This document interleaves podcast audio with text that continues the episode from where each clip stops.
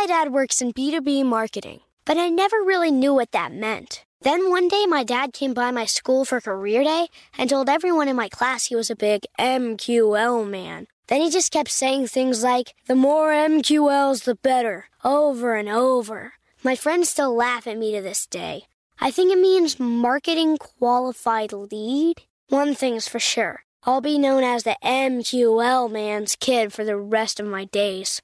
Why couldn't you just be a fireman or a lawyer? Why? You ruined my life, Dad. Not everyone gets B2B, but LinkedIn has the people who do. And with ads on LinkedIn, you'll be able to reach people based on job title, industry, likelihood to buy, and more. Start converting your B2B audience into high quality leads today. We'll even give you a $100 credit on your next ad campaign. Go to linkedin.com slash customer to claim your credit. That's linkedin.com slash customer. Terms and conditions apply. LinkedIn, the place to be, to be. It's brand new, season two. I'm Marissa Thalberg. And I'm Stephen Wolf Pereira, and we're excited to be back having bigger, bolder, and always real conversations. Straight from the C suite front lines of marketing, media, and more. We have great friends joining from people you may know, like Wilmer Valderrama and Bobby Berk. And people you'll want to know. So grab a coffee or, hey, even an Aperol Spritz and come join us on America's number one podcast network, iHeart. Listen to brand new on the iHeart Radio app, Apple Podcasts, or wherever you get your podcasts something that makes me crazy is when people say, well, I had this career before, but it was a waste. And that's where the perspective shift comes that it's not a waste, that everything you've done has built you to where you are now. This is She Pivots, the podcast where we explore the inspiring pivots women have made and dig deeper into the personal reasons behind them. Join me, Emily Tish Sussman, every Wednesday on She Pivots. Listen to She Pivots on the iHeartRadio app, Apple Podcasts, or wherever you get your podcasts. Thank you.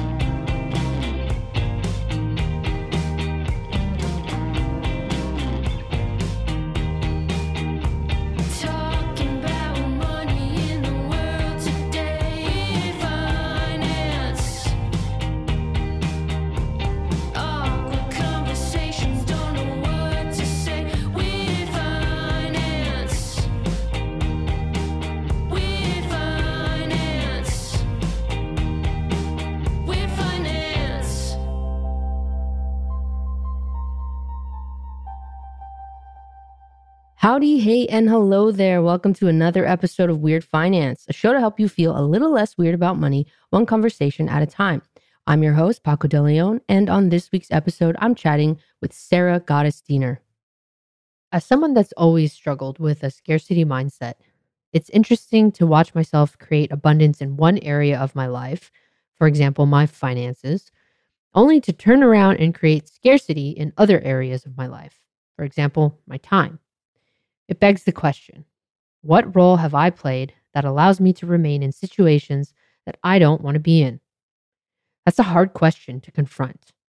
I'm not asking it as a way to gloss over systemic issues or the reality that things outside of our control impact our lives. I ask it because the folks I've met that have found a way to live an abundant life, whatever that definition means to them, have not just asked the question, but they're able to answer it. Sarah Gottesdiener is one of those people. She is ruthlessly dedicated to understanding her true nature, taking action in the face of fear, and doing the hard work of transformation.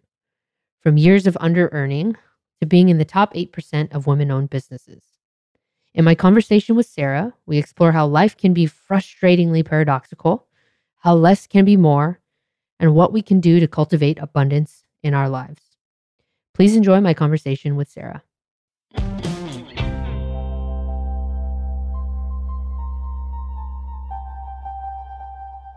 I'm so thrilled and I'm so excited that you're taking time out of your day to chat with me. I have so many questions for you, Sarah. Thank you so much for joining us. I am so happy to be here. I can't wait to get into all things. I have been so thrilled and excited watching you from afar, watching you grow your business. And you've recently told me that your business over the last 18 months has earned you over a million dollars, which puts you in the top 8% of women owned businesses in the US, which is a little nuts that I was hoping that more women were earning more, frankly. But I know the great majority of your career, you were a chronic under earner. And so I would love for you to just walk me through this journey from chronic under earning to being in the top 8% of women owned businesses in the US. Yeah. Wow. So I started working when I was about 13 for extra money. I was like a nanny and babysitter. And then for much of my life, I was a waitress. So from about 15 to about 25, I was a waitress at a couple of fancy places, but mostly places that you may have heard of, such as the illustrious TGI Fridays and other greasy spoon diners. So I always had this relationship with money. Maybe it was because of my upbringing and class. Maybe it was because of not growing up with peers that had different ideas. I think our construct of money is so influenced by epigenetics and history and ancestry and what is around us and what is not around us and the subtle cues and the not so subtle cues around money and our gender and our race and our class and our ability and I have ADHD and I also think oddly being really bad at math was sort of like a money deterrent. I can basically count and add and subtract but like that's it you know i i basically stopped taking math because i was failing out of it so i think there's like all of these different things and i kind of felt i think i had a subconscious script kind of running that i wasn't allowed to make money and then that was also solidified by when i would get better job opportunities i would often find out that the man at the job doing something very similar to me, like at a corporation or a company and so forth, was making anywhere from like ten to thirty thousand dollars more than you know. They would casually sort of say what they were starting at, and I just remember feeling really discouraged. And I think a lot of the scripts I had was, you know, you have to overwork. When I like do my own money work, like I teach classes on it and things like that. One of it, one of them that still to this day will is like hello darkness my old friend is like we can never you'll never get ahead or like there we go again like if there's like an unexpected bill like it was very common in my household for us to like be treading water and then that unexpected car breaking down or like a big bill electrical bill the refrain was you know like oh like we just got to be okay and so i think i subconsciously there was stuff around worth I think a lot. I think I was also I'm highly sensitive and was super and uh, am still incredibly introverted. So I think like the whole American culture of going for what you want and like having people look at you and like the extroverted nation like bootstraps was is just so naturally foreign to me. I don't like competing. I think games I think like sports are stupid because I, don't understand why we want to compete. Like I don't I'm like a yoga r- like solo running kind of gal. Like I'm not I just none of the culture around work and money and like all of that just vibed with me. So now I'm getting long, so I'll just fast forward. So I really because I couldn't find a job that and I'm and I feel as though this is a common refrain from solopreneurs or entrepreneurs. I moved to LA really quickly. I was I quit a job working at Nike as their global running graphic designer. It was a really great job, wonderful job. It was the best job I ever had. I left because of my intuition telling me that I needed to move to LA, which was which is kind of funny, but here we are. And I I was like, "Oh, it'll be no problem for me to get a job." You know, like everyone has heard of Nike and I didn't know anyone in LA and for me and my partner, LA did not roll out the red carpet and it we were catering and you know and I just was like, "Okay, I need to figure something out and make a living." And slowly over time, I started graphic designing, uh, freelancing.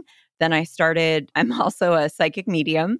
So I started seeing clients and teaching classes on mysticism and the occult and archetypes. And that was in around 2011 or 2012. This well before the explosion of everything, you know. So I think just me doing it for so long and word of mouth. Then I started teaching more classes and creating products and writing books. And so our business is a mix now of classes and products So we have all kinds of products you can buy. And then we also have classes you can buy either live courses with me on everything from money to boundaries to archetypes and living in kind of your purpose and living a more spiritual life. And then we also have um, books you can buy and journals and workbooks and candles and perfumes and all kinds of lifestyle goods for those who are wanting to live a more intentional life. So that's kind of that's the very very very too long story about how I got here. Your studio is very impressive. The fact that you're able to crank out so many products that seem like such a good fit for your audience is really impressive. I know that it's definitely not easy to create physical things and put them out into the world, and especially at the pace that you're making things. Uh, what did you do though? How much of your ability to change, rewrite scripts, step into your worthiness, how much of it was like a result of rote action, right? You started the company, you put stuff out there, you consistently put stuff out there, and how much of the change was things that we don't see, right? The internal work, connecting with your spirituality, going to therapy. Can you give us a breakdown? It was probably 50 50. You know, I think whenever you're changing something, you want to change it from the inside out because if you don't transform from the inside out, you'll have a midlife crisis. If you don't transform from the mid uh, from the inside out, ex the external.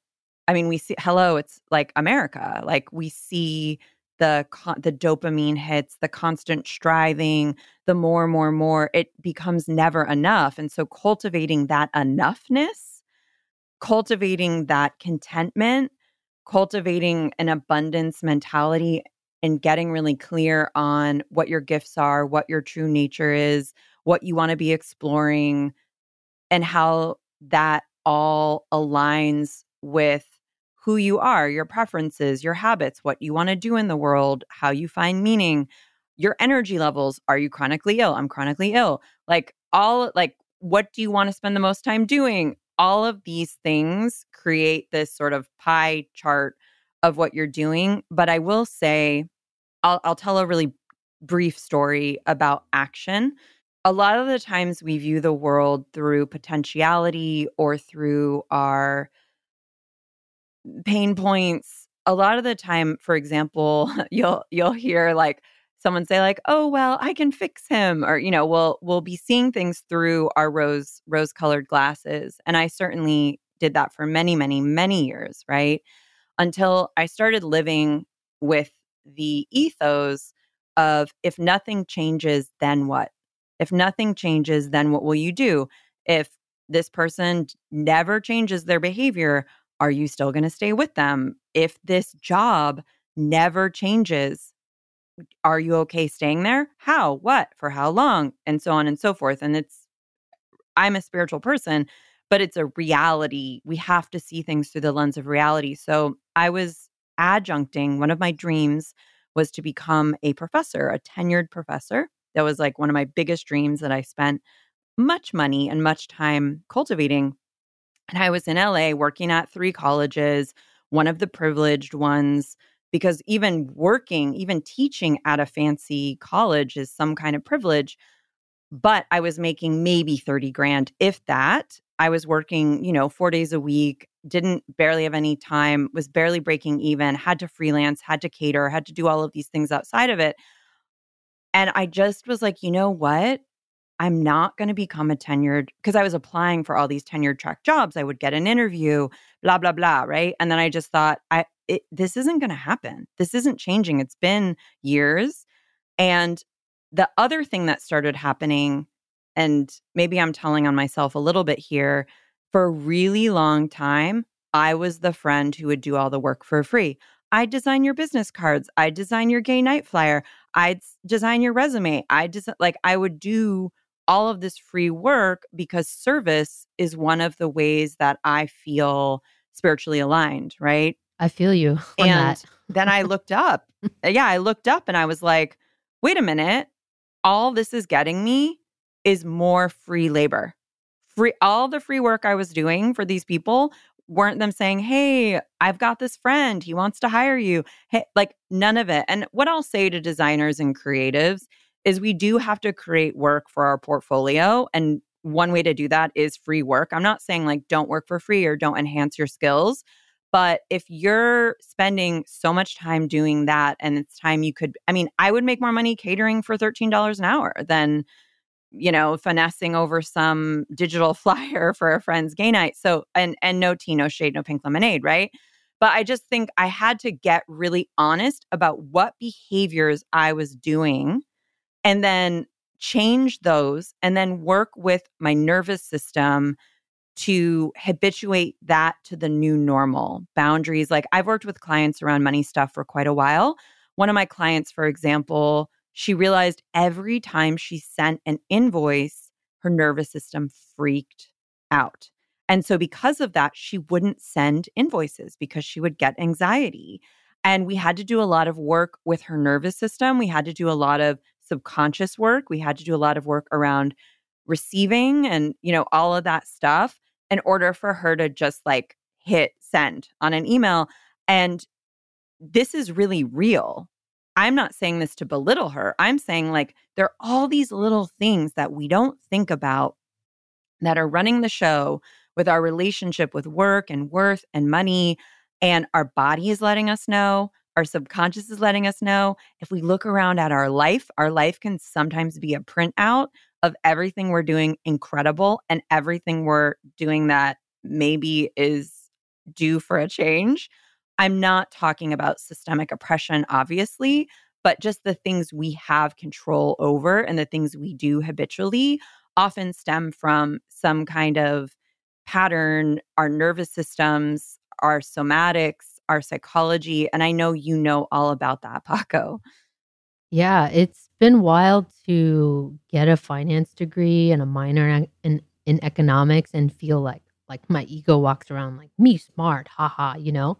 and then look at my bank account for many years and and wonder like why am i under earning this is insane i'm you know i'm at these places where they're managing a billion dollars and they're not paying me enough and i am too scared to vocalize that i need more that i need help that i'm riding my bike 15 miles to work because i can't afford gas and why can't i just talk to my boss about it?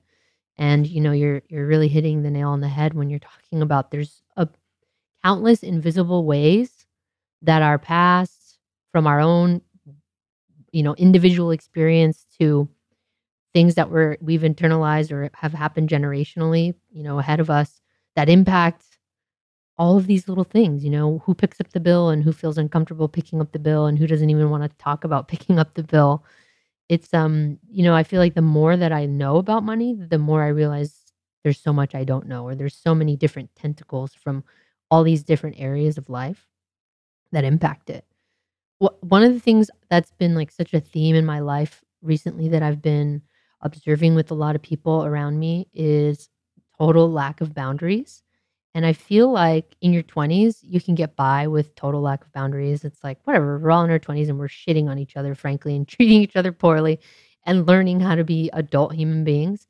But I noticed that there's like a limit, right, to, to the boundaries. It's like, I feel like as soon as you're in your 30s, your mid 30s, approaching 40s, you start to see really what lack of boundaries looks like. And so I would love if you could kind of tell me your take on that or talk to me about times that you've seen clients have poor boundaries and how that's impacted their financial lives. Oh, yes. Well, even just not being able to send an invoice, you know, or waiting a month or two or something like that. I think it also, I think looking at, I don't want to get too in the weeds here, but just also for people who are, people who are listening who want to have some tools to be able to self reflect and make appropriate changes. We, our boundaries often have to do with our attachment styles and also what our nervous system tends to do most often. So there's the four F's, right? There's fight, flight, fawn, freeze. Some people call them other names, of course. I'm no psych- psychology expert, but I have had to do a lot of research and a lot of practice on the nervous system. So, for example, if you tend to go into fawn, which is, you know, people pleasing, placating, um, letting other people's desires or wants run the show, so to speak, or let other people speak up, then with money, you might just let your partner or your boss, you might not sit down with your boss to say, hey, it's been seven years. I haven't gotten a raise. We need to talk. You might read that as conflict, right? So, any kind of tension to that fawn response can be read as conflict, can be read as loss, because we're so adorable humans who just want belonging, connection, to be loved, to be accepted. And we will do, it's kind of remarkable that we will do anything to get love, not money. Like money is a symbol, right? But money can be a symbol of love. So, another example that just comes to mind is if you're a freezer. Any hand, I'm raising my hand. I'm I'm a freezer. I mean, I'm all of them. I can be all of them. We can be all. We're all we all contain multitudes, but I'm a freezer and so that would be, that would come up in a lot of avoidance. You just, at my worst, when my mental health is low, when she's not, you know, hydrated, when she's looking at the world for too long and getting existential, I will ignore my bills. They'll pile up, you know, especially with my ADHD. I won't make a budget. I won't future cast. I will just shut down right? I will just shut down to try to conserve energy because it feels too overwhelming. Actually, one thing I want to say to be so vulnerable and transparent is one thing I've been coming up against with money that I didn't realize happened, but I know you know, Paco, because you're an expert. So, my partner and I, neither one of us came from money. And now, for the first time in our lives, we have extra money. Not a lot, like not like down payment on a house money, but like we're like, well, what could we do? Money, you know, like, oh, we could maybe go on a nice vacation or we could, I don't know what, do a renovation or something like that. We don't really know what to do. We don't really know how to hold it. Do we feel irresponsible? We're both finding ourselves go back to our baseline of like having some credit card debt. There's literally no reason why. But because we're sort of uneasy right? Because we've spent so decades of our life basically not quite having enough, being used to paying a credit card bill, being used to not making bigger adult decisions around money. And that I was shocked at because I was like, wait, hold on. I did so much work around worth and being able to like be okay with big numbers in my bank account, big for me, not big for like, you know, demons who will not be named who are like controlling the stock market, but big for me, you know? Uh, but I'm like, oh, right. Like there's always these other thresholds where our nervous system is going to read it as freaky deaky and is going to want to revert to the baseline. And we have to be so kind. For me, I kind of, I've like let it slide. I'm like, you know what? You just need to like be a little messy for a while. Like you, you're not quite ready, you know, and now I am again, you know, like I'm like, okay, we need to like figure this out. And that's what we're actually doing together this spring and I'm doing and blah, blah, blah.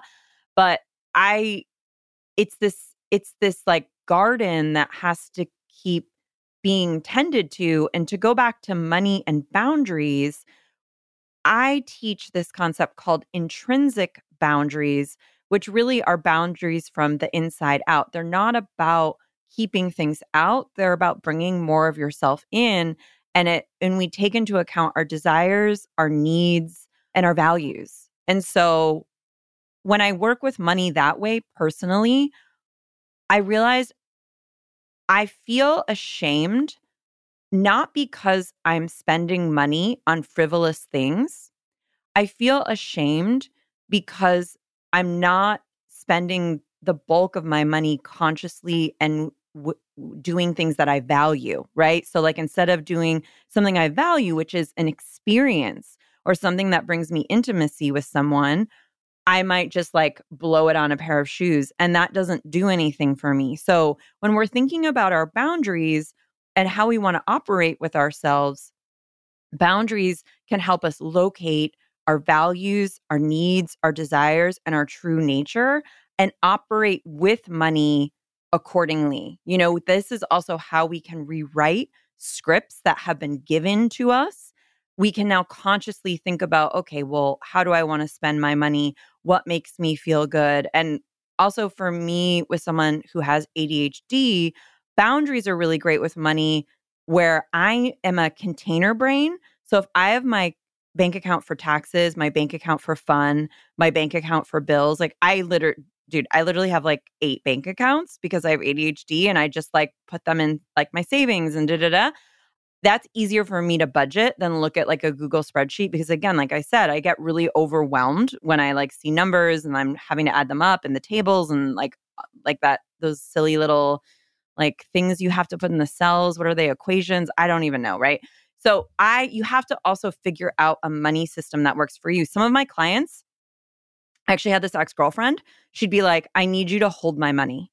She'd be like, so every paycheck, she'd give me like $200. And then in six months, I'd be like, hey, look, you have a savings now. You have a fuck you fund. So you have to make it work for you and not feel ashamed. There was no shame there. She realized she needed to give it to someone. And maybe you're like, you know what, that feels really good. What if I give the, this to my boyfriend or, you know, whatever? Or what if I put it in a safe or what, however it makes sense for you, you want to work with, not against your true nature. But boundaries and money, I mean, is that going to be your next book, Paco?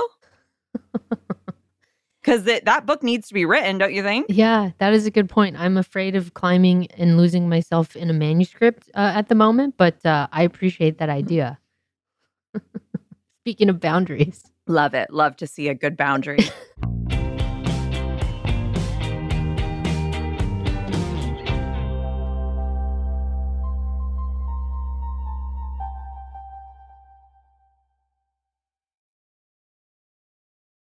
dad works in B2B marketing, but I never really knew what that meant. Then one day, my dad came by my school for career day and told everyone in my class he was a big MQL man. Then he just kept saying things like, the more MQLs, the better, over and over. My friends still laugh at me to this day.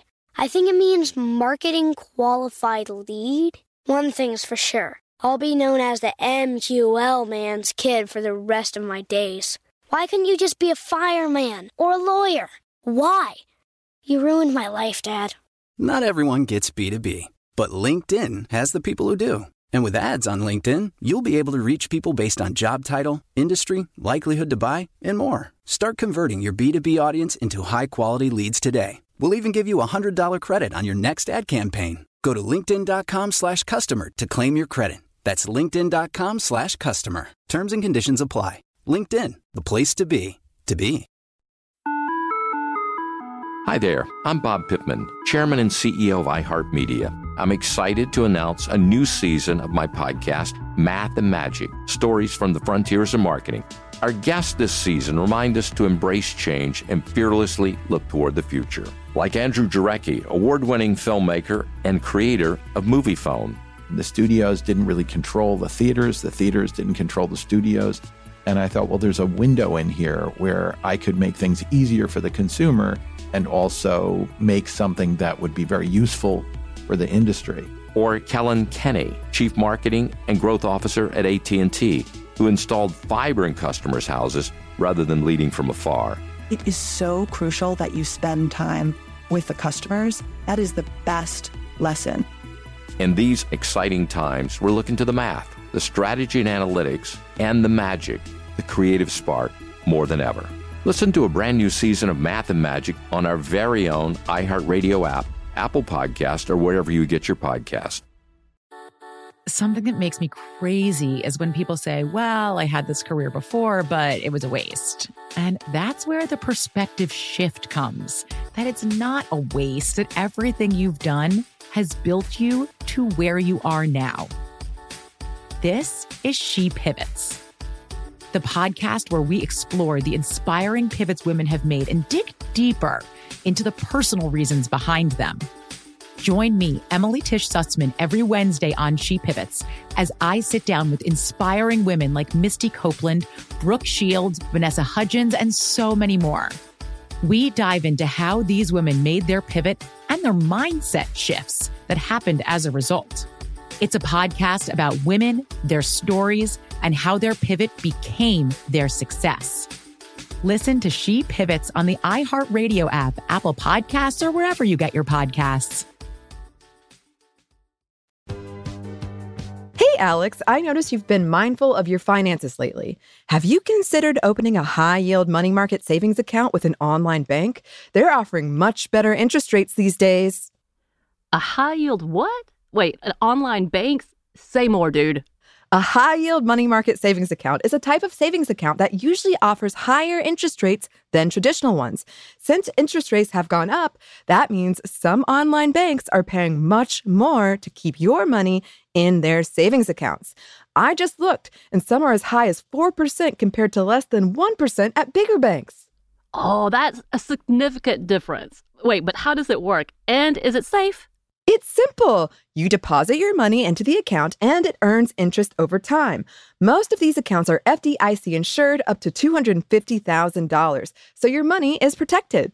Oh, that sounds great. Uh, but are there any fees or restrictions with online banks? Some banks may have fees or require a minimum balance, but many online banks offer competitive rates with little to no fees.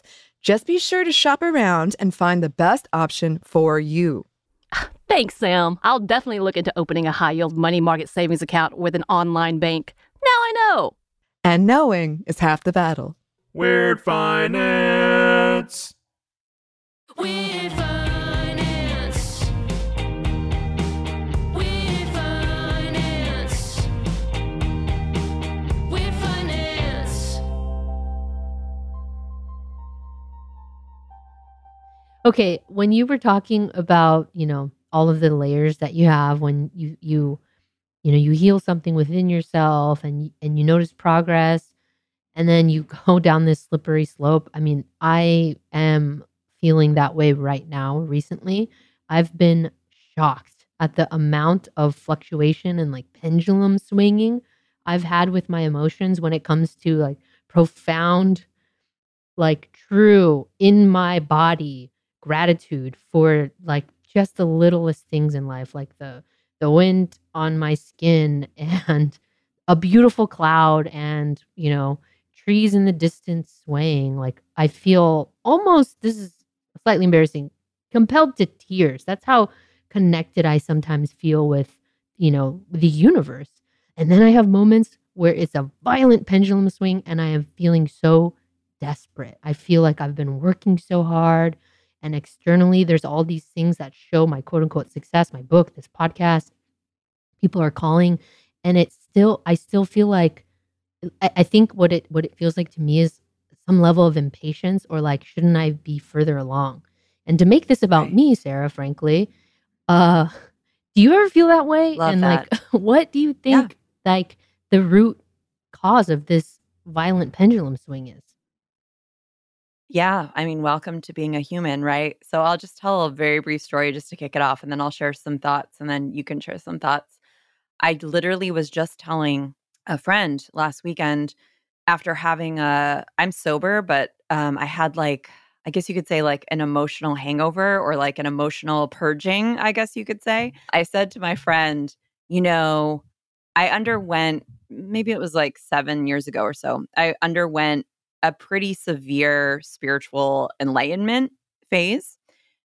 And when I was in it, it was like just as you described. It was like when you're in the montage of the beginning of a movie and someone's like twirling around the street and they're like tipping their hat at, you know, they're like, hey, Jed. And like, but it was like to everything. It was like someone who would cut me off in traffic. I'd be like, oh, God bless them. Like, you know, it's just, I was, I, I was just in a good place. And I thought, I was just telling my friend this. I thought I was at the top of a mountain and I wasn't going to be able to, I, I was not going to leave the mountain and everything was going to be beautiful and nothing was ever going to hurt again. And then fast forward to like seven years later, also just in my own life, seven is a cycle for me. I realized I was actually an inchworm that had made it one little inchworm, like beep, you know, on a leaf that they couldn't even see the end to, you know, like I was like, oh, how silly I was, right? And I think that there's this annoying thing about being a human being where the more secure and the more we heal in some areas, that safety or that good vibes as you were saying or the the pendulum towards gratitude and bliss and feeling accomplished and feeling content and you know just feeling really heart centered and open is be, be creates a safe space for some of our inner child stuff for some of our woundings to make its way out. And what i do is i mean this is shame is a hell of a drug right? And so one of the only ways we can dissolve it is through compassion and curiosity and being what we need ourselves to be or being what we needed you know when we didn't get the things that we so craved. Um so it's this process i think that it's like these layers. There's also this idea spiritually of the healing spiral which is that we go around and around and around again on themes all of us have you know maybe 5 to 10 core themes some of them are the same some of them are different and we go around almost like when you rewatch a movie, right? Like it's like say you watch one of a movie from 5 years ago and you're like, I never realized this part of the movie or you you see it so differently because you've changed, your perspective has changed. You know, you're going through different things. You can appreciate it more or you don't appreciate it more. And that's the hi- the healing spiral. We'll we'll go around and we'll it's almost like get then we get off at the train and we're on the station we're like fuck they let me off at the like shame station you're like can i please get on the train and then they're like no the universe is like nope gotta stay here gotta like hang out here for a while because we want to make repair at the root or we want to make progress or we want to go down a little deeper or we want to go a little bit higher and then finally something happens we release we have an understanding we forgive ourselves we forgive others we change our behavior right? Remember we're going back to what we talked about what you asked me in the beginning it's like 50% internal 50% external percentages may change per person per train station stop off at the healing spiral right? Sometimes we just have to make changes and like do the thing and sometimes we have to just sit with ourselves for longer. But anyway and then we get back on the train and we're like cruising around for a while looking out the window and then it's time to stop another train. And sometimes we get off and we're like oh my god this is the bliss train. This is the like i'm gonna have a baby train or like i'm gonna like find out my family of origin or i'm gonna be able to gift my abuela a, a trip to mexico like train. And you're like this is so healing and i feel like i'm in a disney movie all the new ones that they're making about intergenerational trauma.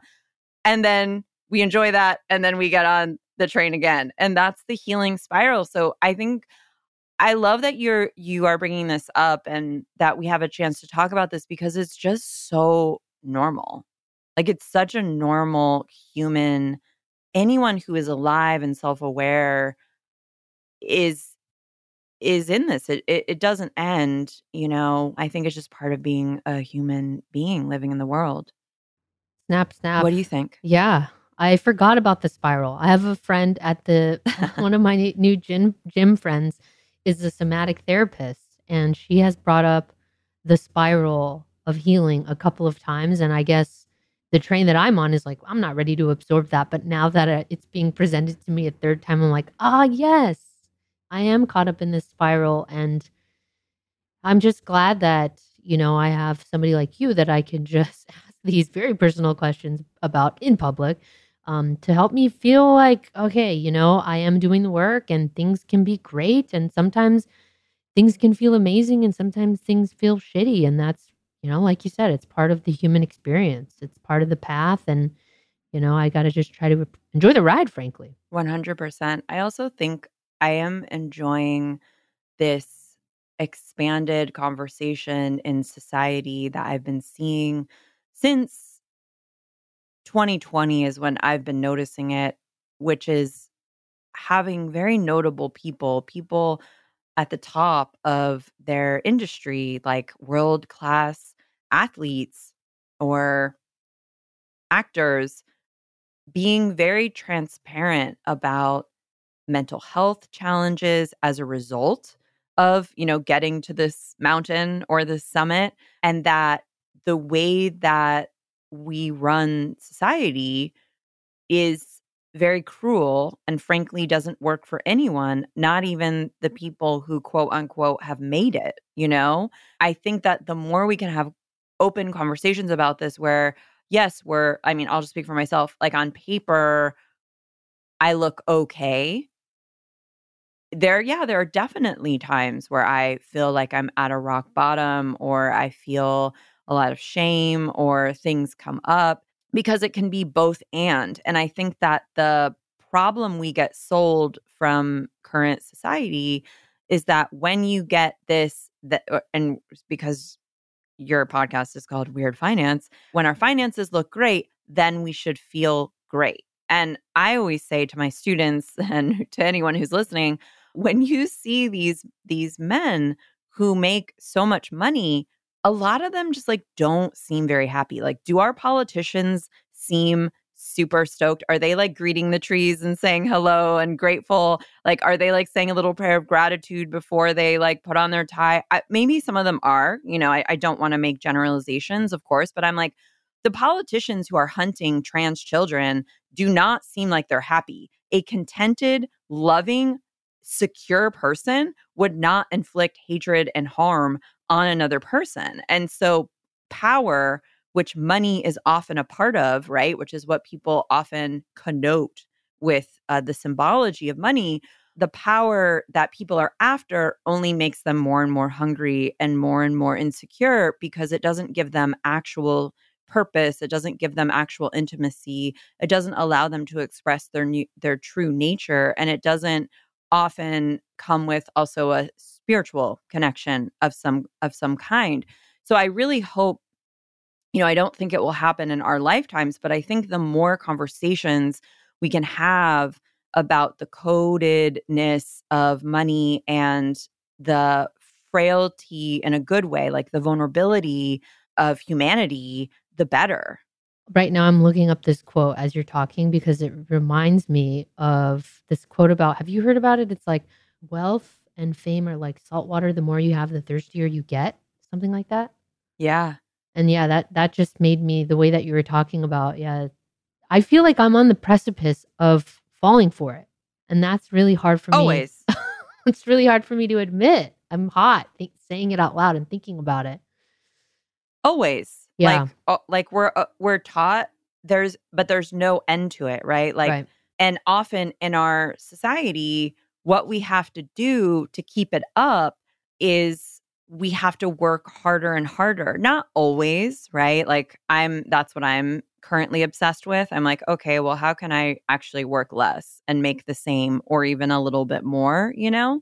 But we're taught to want these things because we're taught that they solve a problem. And in America, they do solve a problem. In America, money does solve the problem that we all face, which is about survival and about security, right? And it shouldn't have to be that. We should all, I'm a proponent of universal basic income and raising the minimum wage and free healthcare and all of the wonderful things that I think we need as a humane society. Because as you've said, Paco, money is a delusion. Like this is all fake. We've all we've all just created this thing. So I think it's super normal. And I think like admitting things like that too is like, yeah, for me it's the same. Not I mean, I'm more ambivalent around certain things, I think, but we want relief. You know, we want relief. We want certain problems to be solved. And it's not that they don't solve those problems. It's just that they're a piece of the pie chart of being a fulfilled, actualized, connected human being. Thank you, Sarah. I will say that I have recently taken some action in my personal life to create more space for just having a more playful relationship with creativity because you know doing a podcast every week and publishing a weekly email newsletter and caring about social media which is heinous but you have to in this world that's a lot of creativity that feels like it's just you know kind of like a treadmill right it's it's it's purposeful but it's not as playful as a little kid sitting down and, and making marks. So I've tried to reconnect with that person, that little kid who wants to make marks, and honor that person inside of me. And and so in our house, I bought a little desk and I bought an old computer from a friend of mine. He was trying to sell it and I bought it and I set up a little you know space to tinker with music and I'm supposed to do it every Friday. I know we're recording this on a Friday afternoon, but I need to be a little bit more stronger with my boundaries and I it's ironic and this kind of goes into the next thing I really want to ask you about, but I feel like the more space that I create for things that don't make money, for things that seem frivolous, but they really bring joy to my inner child, the more like abundance I'm going to have in my life. And this relates to you recently put out a post on Instagram where you were talking about this idea of abundance and how sometimes having more abundance means having less or doing less. And I would love for you to talk about that idea a little bit. Yeah. Like I said before, maybe it's that I don't need the shoes. Maybe I need to catch up with an old friend. Maybe I don't need to do the thing I think that will dot dot dot. Maybe I need to rest. And I feel like I was just talking about this with a friend. Like everything you're bringing up is also mirroring a lot of where I'm at in my life because I'm trying to work less so that I can have half a day to just hike or journal or listen to music or just not do anything in quote productive, but just like you to do it on like a half day on a Friday. Um a lot of the activities we we get to do as part of our jobs that are really enjoyable, podcasting, newsletters, marketing kinds of things or even writing the structure of it, especially for us creatives, can get to be a little bit jobby feeling, even if it is creative, right? We want to explore. And with that jobby feeling, there can also be a shutdown. With that jobby feeling, I think sometimes our adulty responsible person comes in. And so then that shuts down the inner child that's like, I just want to make a mess. I just want to cut up pieces of paper. I just want to be myself. And we need play because play, again, it's like been scientifically shown. I don't need proven. I don't need to share this because we all know this. Intuition comes in and imagination comes in with play. It is play as a definition. And a lot of us don't always feel safe enough to play because a lot of us, again, I'm just raising my hand for myself, a lot of us have had to work. A lot of us have had to be productive above all else. Uh, also, I had an astrology reading this year that like blew my mind open.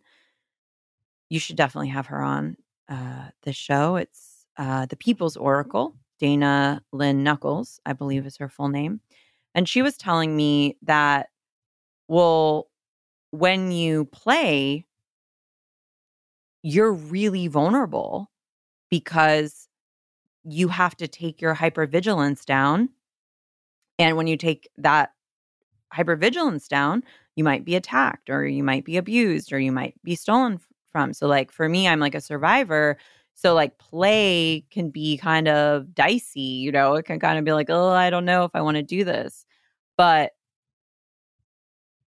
to me, abundance, the symbol of abundance, is about enoughness, it's about security. When we feel like we're enough and when we feel secure, then we can take risks. And we can take risks in service of our spirit, our inner child, our heart, our creativity, whatever that might be. And so, play mm-hmm. dates with ourselves, however that looks, as well as checking in with our intuition, seeing what feels good, seeing what we want to do is absolutely an abundance mentality because we see so often, as I said before, people who are very, very rich money wise, but they're starved in other ways. And for me, I really want my life to have that balance. I don't, if there's no one to enjoy anything with, what's the point? You know, like a walk with a friend for me is absolutely more fulfilling than the shoes. I mean, ideally, we live in a world where I can have both, where I can be in the new shoes with my friend, but an abundance mentality, I think, is about, you know, it's like I need a can of beans. Like a can of beans will last me for, you know, a day. But I also want to like help change the world and help heal lots of people and help show people their true gifts. And, you know, I have these very, very, very like dreamy, ambitious goals. And also, I am able to be with myself and to name and locate what is enough in the material world as well. And so I think like cultivating an abundance mindset is also this really cool, fun form of play because we get to ask ourselves, well, what do I want? What do I want to do more of?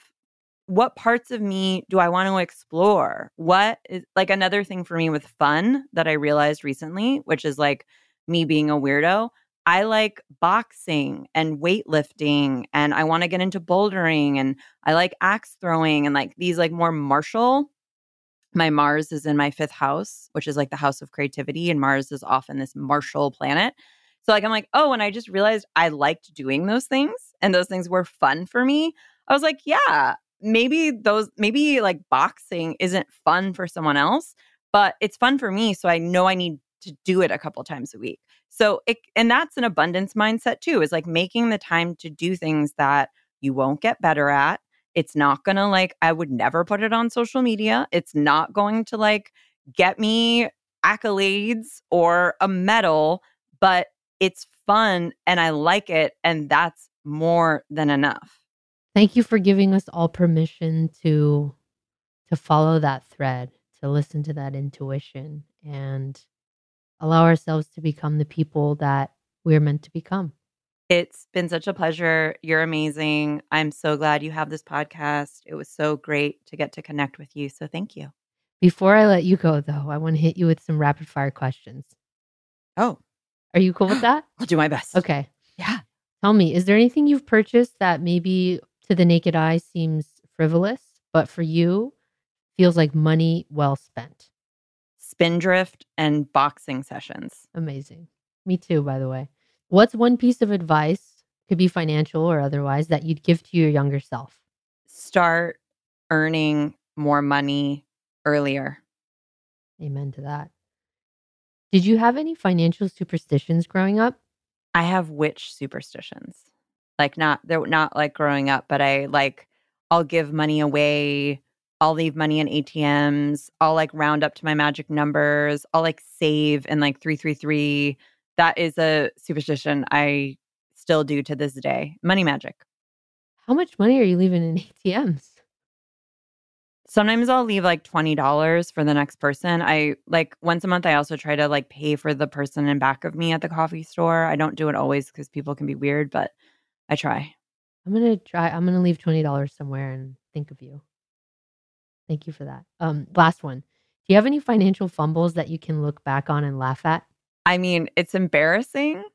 So I'll laugh at it. I definitely have spent too much money on coaches. Mm, yeah, me too. yeah. Yeah. Feel that. Well, tuition, right? In a lot of ways. That's right. Sarah, I know you have a course coming out um, called Embodying Abundance. So I want to encourage people to check that out.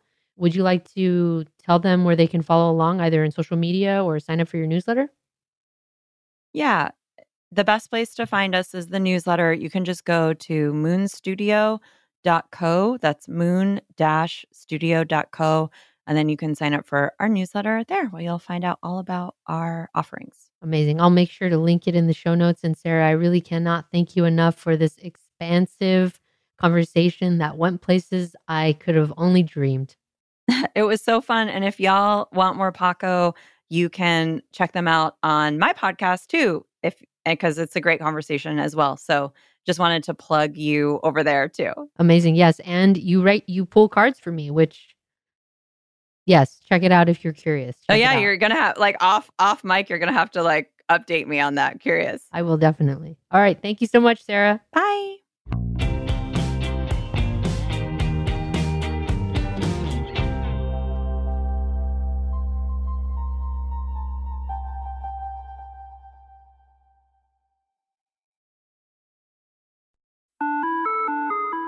Hi there, I'm Bob Pittman, Chairman and CEO of iHeartMedia. I'm excited to announce a new season of my podcast, Math and Magic Stories from the Frontiers of Marketing. Our guests this season remind us to embrace change and fearlessly look toward the future. Like Andrew Jarecki, award winning filmmaker and creator of Moviefone. The studios didn't really control the theaters, the theaters didn't control the studios. And I thought, well, there's a window in here where I could make things easier for the consumer and also make something that would be very useful for the industry. Or Kellyn Kenny, Chief Marketing and Growth Officer at AT&T, who installed fiber in customers' houses rather than leading from afar. It is so crucial that you spend time with the customers. That is the best lesson. In these exciting times, we're looking to the math, the strategy and analytics, and the magic, the creative spark, more than ever. Listen to a brand new season of Math and Magic on our very own iHeartRadio app, Apple Podcast, or wherever you get your podcast. Something that makes me crazy is when people say, Well, I had this career before, but it was a waste. And that's where the perspective shift comes that it's not a waste, that everything you've done has built you to where you are now. This is She Pivots, the podcast where we explore the inspiring pivots women have made and dig deeper into the personal reasons behind them. Join me, Emily Tish Sussman, every Wednesday on She Pivots as I sit down with inspiring women like Misty Copeland, Brooke Shields, Vanessa Hudgens, and so many more. We dive into how these women made their pivot and their mindset shifts that happened as a result. It's a podcast about women, their stories, and how their pivot became their success. Listen to She Pivots on the iHeartRadio app, Apple Podcasts, or wherever you get your podcasts. The Therapy for Black Girls podcast is an NAACP and Webby Award winning podcast dedicated to all things mental health, personal development, and all of the small decisions we can make to become the best possible versions of ourselves. Here, we have the conversations that help Black women decipher how their past inform who they are today and use that information to decide who they want to be moving forward. We chat about things like how to establish routines that center self care, what burnout looks and feels like, and defining what aspects of our lives are making us happy and what parts are holding us back. I'm your host, Dr. Joy Harden Bradford, a licensed psychologist in Atlanta, Georgia, and I can't wait for you to join the conversation every Wednesday. Listen to the Therapy for Black Girls podcast on the iHeartRadio app, Apple Podcasts, or wherever you get your podcasts. Take good care, and we'll see you there.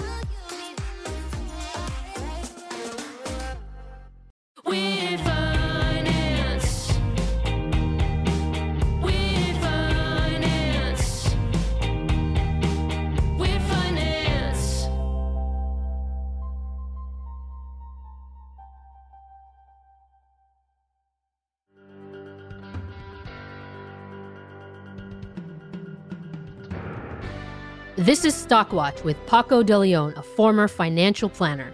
And Amanda Holden, an ex finance bro and current investment educator. Over the course of a year, we're going to monitor the stock portfolios of three investors. There's Hank, a terrier mix that looks honestly like a coyote, or perhaps the newest wolf of Wall Street. There's Hugo, a black and white cat living in a world full of color, but hopefully not in the red. And last, there's a human baby. Each will invest in a total of $50,000 across five different stock picks, and we're going to monitor all three portfolios. In the end, there can only be one winner of Stockwatch, and every six weeks or so, we'll update you on the competition and teach you about investing along the way. This, is Stockwatch. All right, Amanda Holden, Dumpster Doggy. Thank you for joining us again to check out the stock watch and seeing what's going on with these portfolios. I am excited to give you an update today. I can't wait to see what's been going down. So, in I don't know what this baby is. He's a magic baby. The next time I see him, I'm gonna pat him on the head. I'm gonna have him throw the ball down the stairs again because this baby is up by over fifteen thousand dollars in his portfolio. Remember, we started off with fifty grand. Rafa right now has sixty-five thousand four hundred and seventy-seven dollars and seventy-nine cents in his portfolio. Hugo the cat is in second. He's down by just shy of three, three grand. He's got about forty-seven thousand six hundred nine dollars in his account. And old Henry, old Hank the dog is he's down a lot. He's got forty-three thousand four twenty-five forty in his portfolio. And as I'm looking at this big discrepancy, forty-three thousand versus sixty-five thousand, I can't help but wonder. And I want to ask you this, dumpster doggy, what's going on with these balances? Is is this what volatility is when we're looking at Hank's portfolio being down and Rafa's being up by such a large divide? Well, first, Paco, wow, this this baby is the boss baby.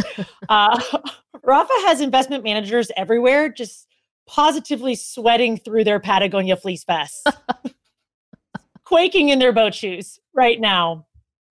And so let's talk a little bit about volatility because I think it's so easy to see results like this and to assume that it is because Rafa picked good companies and because Hank the dog and Hugo the cat picked bad companies because a stock is just that, right? A stock is a share of ownership in a company. And maybe this is the case.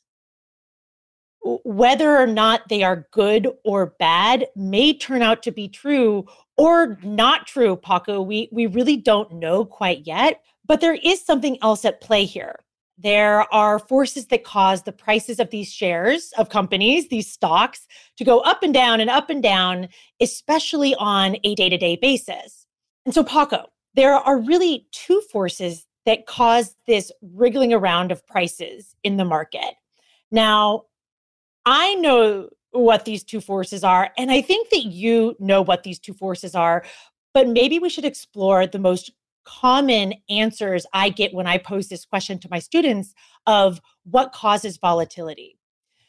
For example, I will hear students say that it's inflation or it's interest rates or this politician sneezed weird or Mercury is in retrograde or it's the third Thursday of the month and that's my least favorite day of the month and therefore stocks are down.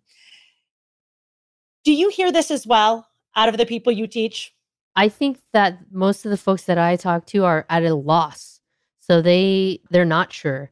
But I have heard actually, I have heard some anecdotal stuff in the industry. There's like sell in May, go away or some weird thing like that where everybody has these expectations that things are going to do poorly in the summer. And then I've heard another one about like a Santa Claus rally where people are feeling good and so therefore somehow that good sentiment during the holidays or the end of the year some way somehow magically translates to like a the stock market doing better Right, as if there's like some fairy that comes and magically waves a wand over the stock market, or as if there's any one thing that can happen in this world that has a direct or unilateral impact on stock prices, when that's not really it. Um, all of those things that I just mentioned may have some impact on our desire to own stocks. And when they when I say that there are two forces, really two primary forces that drive stock prices, those forces are supply and demand. the greatest forces in the world amanda yeah, for anybody that was sleeping for Econ 101 because you were, you know, out doing beer bongs the night before. this one's for you. This is a quick review. But, you know, in particular, demand is a really compelling force in the market, especially on a day to day basis. And maybe an easier way to think of this is buying and selling. How much do we want or do we not want to own stocks? Hmm. Because imagine a scenario where everybody is buying into one stock. That is the mechanism that drives the price higher, right? If everybody wants something, you can charge more for it. And the same is true of the reverse.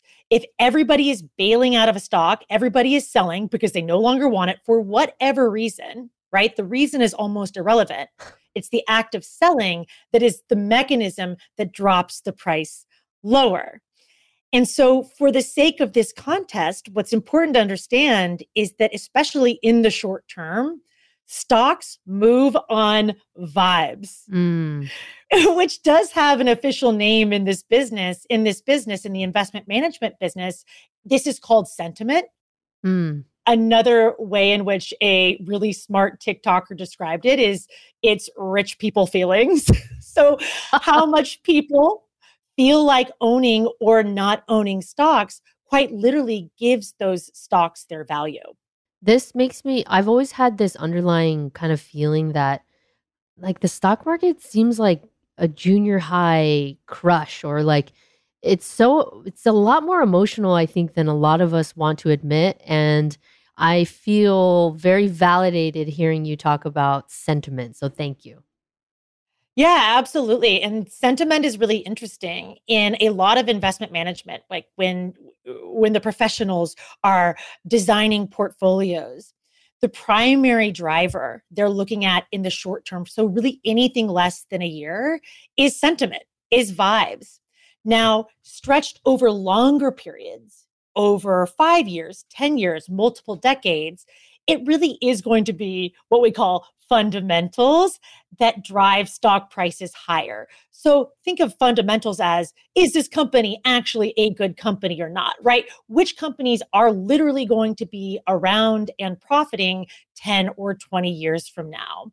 And so what the stock market requires is time to shake off some of this short term drama and stretched out over longer periods. What we see is that the primary engine that drives stock returns is earnings. So, how much are these companies' earnings? But in the short term, it's the wild, wild west out there.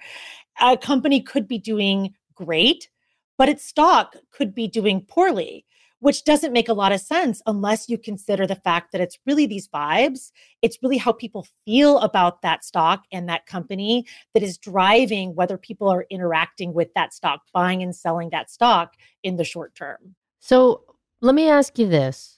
What should the regular, you know, normal mom and pop investor like me and you, you know, we're not professional, we're not out there trying to get, you know, 11% for clients. What should we make of the vibes? Should we care? Should we not care? Should we look at it like, you know, the next season of Love is Blind and have it all as entertainment? What should we do? I, I love that. so, what is often recommended is that you ignore the vibes and understand that the vibes are either not going to tell us a whole lot right now about whether any one stock is a good or a bad investment, but it also may trick us into doing the wrong thing at the wrong time. Because if you think about it, when is it a good time to buy an investment? It's actually a good time to buy an investment when the price of that investment is low, but that's when the vibes are off. And so instead of getting caught up in whatever the short term drama of this week is, you focus on being a long term investor and collecting as many shares as you can when the price is not good and, and the vibes are not good, but also you know, when the reverse is true as well. Just keep buying shares, knowing that really owning stocks is a long term play. The longer you hold stocks, especially broad investments in the stock market. So, for example, if you were to buy an index fund that invests in every stock in the United States, that investment actually gets less risky the longer you hold it.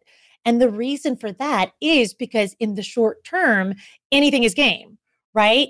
the market is not moving on fundamentals. The market is moving on emotion, which can be really capricious. Given that the world is a really scary place and, you know, Elon Musk could tweet something and it could cause the entire stock market to crash. That type of movement on sentiment in the short term is generally pretty short lived. And the market does tend to grow beyond that, beyond these periods of drama. And so the best thing that we can often do is invest broadly, try not to pick stocks. Don't pick stocks based off of what is happening right now. And instead, think of yourself as a long term investor in many, many companies, something that is very easily achieved by buying something like a low cost index fund. That's such great advice, Amanda. I appreciate you taking the time today to walk us through what's behind the moving prices that's impacting these portfolios. And I, uh, I'm really, I'm looking forward to seeing how this competition is going to end. Are- Is the baby going to hold the lead, or is the tide going to change? Only time will tell. Only time will tell. So far, this competition is as wacky as the market is. So it's perfect. Amazing. Until next time, Amanda. See you, Paco. Until next time, this has been Stockwatch with Paco De Leon and Amanda Holden. If you'd like to learn more about investing, well, you're in luck. Amanda wants to show you that investing isn't just for Wall Street bros and dusty old dudes. She has a super fun and comprehensive course that's going to leave you feeling completely confident in your ability to build wealth and navigate this overly complicated investing world with all of its terminology. Claim your financial freedom and power. Sign up for her investment education course, Invested Development, today. Head over to amanda-holden.com and click on course, or you can just follow her on Instagram at dumpster.doggy, send her a DM, and she'll get you all set up. Of course, I'll also link to the course and everything else in the show notes. Until next time. Thank you again for listening to Weird Finance. If you like the show, please express that like by giving us a positive review on Apple Podcasts. It really does help us out a lot. And if you'd like to receive even more content from me, you can sign up for my weekly email newsletter, The Nerdletter. Each week, I'll send you a short email of things I've read and recommend. Sign up for it at thehellyeahgroup.com. Here we are at the end of another episode of Weird Finance, which is an iHeartMedia production and just would not be possible without the help of many wonderful, caring, hardworking, and talented folks like my producer, Ramsey Yount. Mr. Yount produced, edited, did some sound design, and he even sang a little bit on this episode.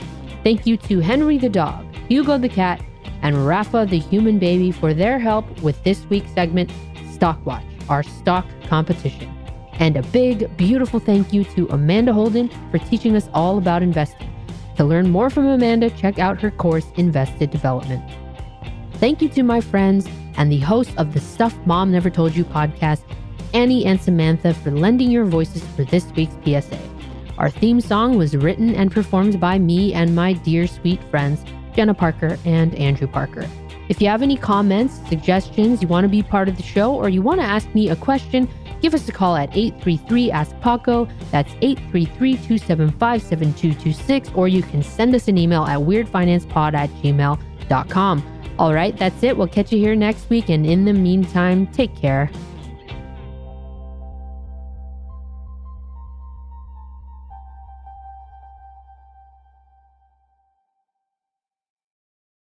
It's brand new, season two. I'm Marissa Thalberg. And I'm Stephen Wolf Bedeta, and we're excited to be back having bigger, bolder, and always real conversations. Straight from the C suite front lines of marketing, media, and more. We have great friends joining from people you may know, like Wilmer Valderrama and Bobby Berk. And people you'll want to know. So grab a coffee or, hey, even an Aperol Spritz and come join us on America's number one podcast network, iHeart. Listen to brand new on the iHeart Radio app, Apple Podcasts, or wherever you get your podcasts.